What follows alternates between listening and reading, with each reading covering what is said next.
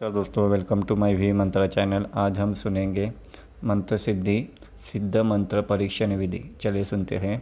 जब साधन अपनी कठिन साधना के पश्चात अपने मंत्र सिद्धि के कार्य को पूर्ण करता है, तब सबसे पहला संशय तो मंत्र साधना के पहले दिन से लेकर और कार्य पूर्ण होने तक यह बना रहता है कि वह जो मंत्र सिद्ध कर रहा है, उसका प्रयोग सफल होगा कि नहीं।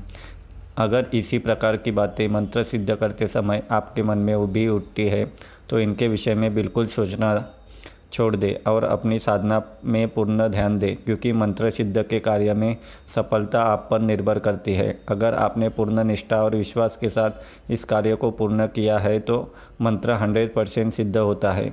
जैसे ही आप अपने मंत्र सिद्धि के कार्य को इकतालीस दिन तक पूर्ण कर हवन करते हैं, तब आप सिद्ध किए मंत्र को परीक्षण कर सकते हैं।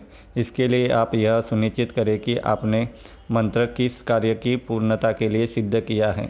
जैसे आपने यदि मंत्र रोग निवारण के लिए सिद्ध किया है, या रिद्धि सिद्धि के लिए, या फिर शत्रु दमन के लिए, या मुकदमों में विजय प्राप्ति के लिए किया है या आपने जिस भी कार्य के लिए मंत्र सिद्ध किया है, उस कार्य की पूर्णता के लिए अब इस मंत्र का आप प्रयोग करें और देखें कार्य पूरा होता है कि नहीं।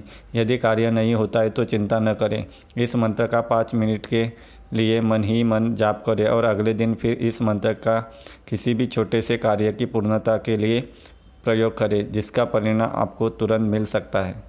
इस प्रकार यह अध्याय समाप्त होता है। अगला अध्याय अगले पार्ट में लेके आऊँगा please follow my channel. Thank you.